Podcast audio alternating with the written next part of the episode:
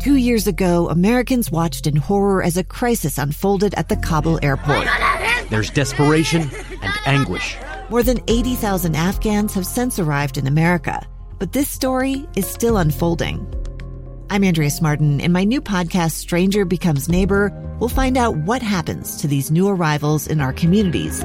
Who would help our newest neighbors? Follow us at kslpodcast.com, Apple Podcasts, or anywhere else you listen. Inside Sources with Boyd Matheson on KSL News Radio. Welcome back, everyone. I am Boyd Matheson, opinion editor at the Deseret News. Thanks for joining us on an extended version of Inside Sources.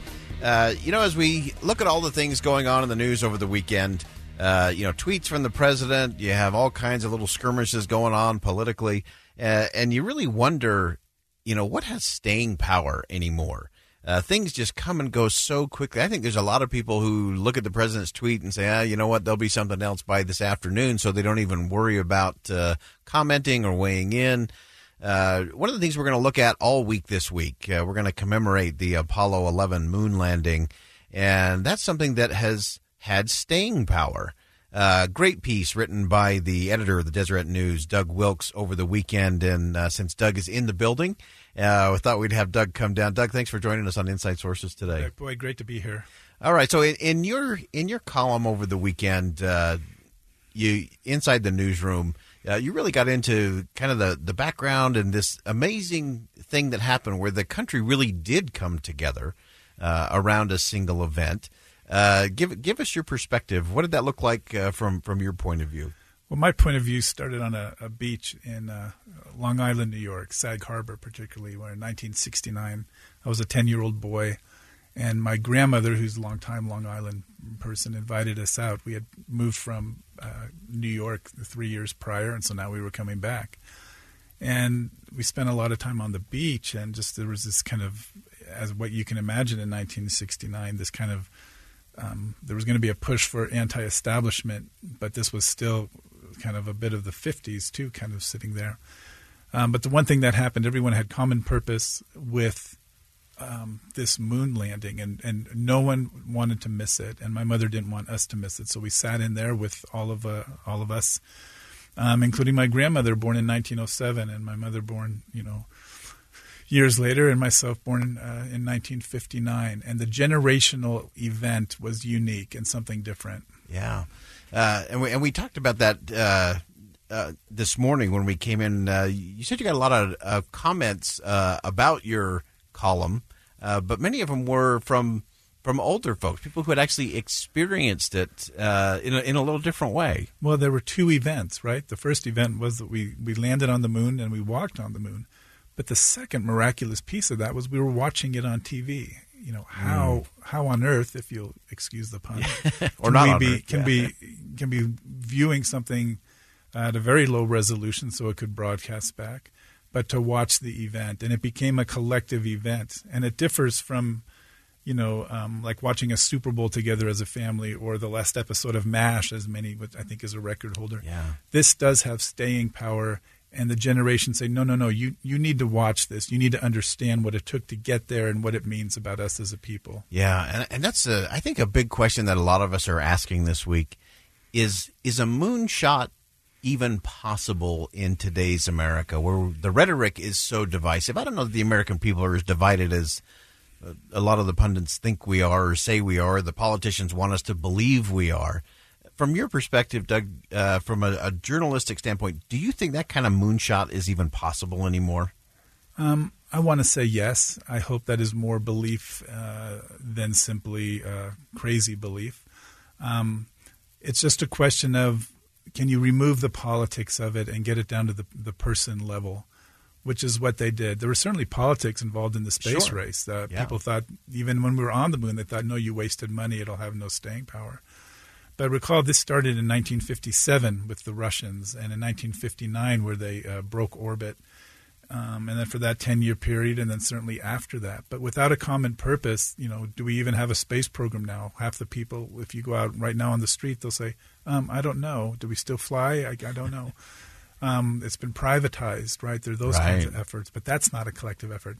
Let's say you said something like, "We are going to control pollution," or we are going to cure air, and we're mm. going to take it away from politics, and we're going to get the best thinkers, and we're going to go forward. I, st- I think there's still room for something like that. Yeah, absolutely. If you're just joining us, we have Doug Wilks, uh, editor of the Deseret News, joining us uh, on an extended version of Inside Sources. And uh, we're, we're talking about the Apollo 11 moon landing. Well, obviously, we're celebrating the anniversary of that, uh, an extraordinary moment in history. Uh, Doug, as you pointed out, it was uh, it's a place where a lot of people can remember exactly where they were or what television set they were watching. Uh, but I want to drill down a little bit on this uh, idea of can we, could we do that? Could we do that around air pollution, or uh, could we do it around cancer? Could we do it around uh, a host of other things that seem to get caught in the muck and the mire of our politics uh, and prevent the country, I think, from doing what the country knows it should do or could do? Well, what is the big idea, right, that people want to embrace? Mm-hmm. Um, and when you take a step back, you know, when you get away from the Twitter sphere or from Facebook or from the instant, you know, recognition of something and really see what is valuable. I mean, one area might be, you know, college.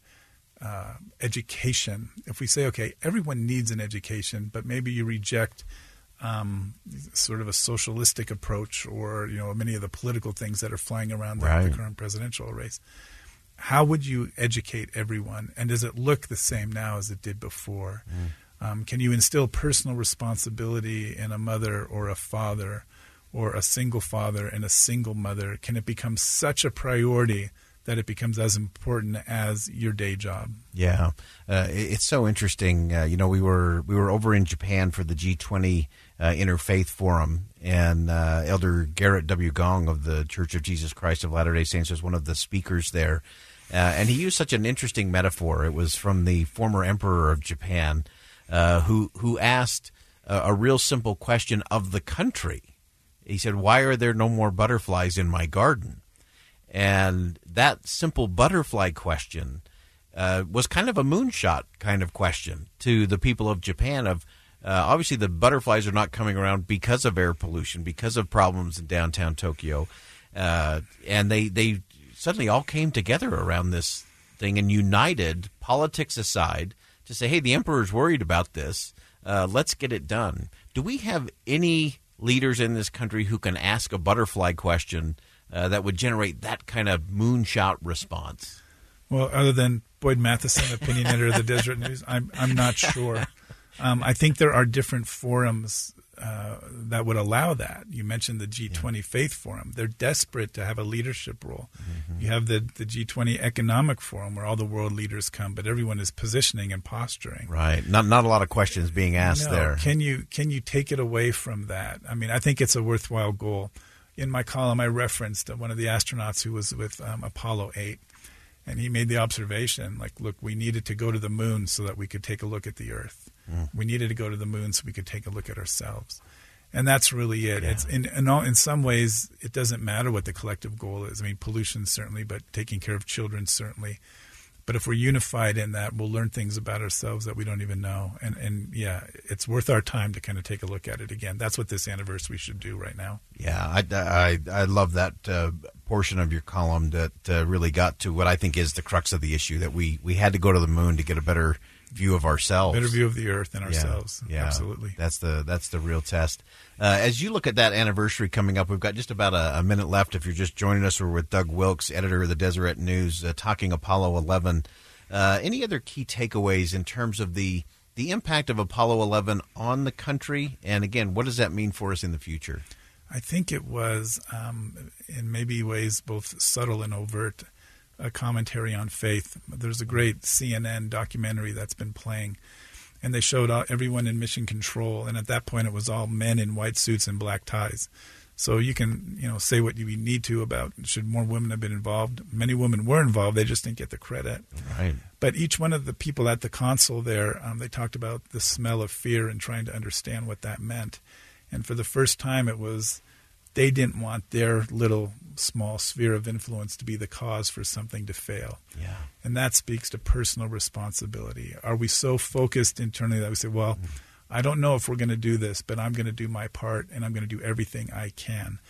Um, uh, and that kind of team spirit, if that was expressed across the country, that would be a very interesting outcome. Yeah, fantastic. Doug Wilks, editor of the Deseret News. Thanks for joining us on Thanks, Inside Boyd. Sources to today. Always great insight uh, from Doug. He's uh, one of the best question askers. Uh, I've, we, we should give him the microphone. Uh, great journalist and uh, understands the rigors of what it takes to get to the, the real issues and the and the real answers. All right, if you're just uh, joining and expecting to hear JMac today, uh, if you missed the announcement on Friday, JMac is uh, about to uh, do his uh, version of Fearless uh, in a different space. And so I am going to do an extended edition of Inside Sources for the next few weeks. So stay right there. We'll be with you all the way until 3 o'clock. This is Boyd Matheson on KSL News Radio. We'll be right back.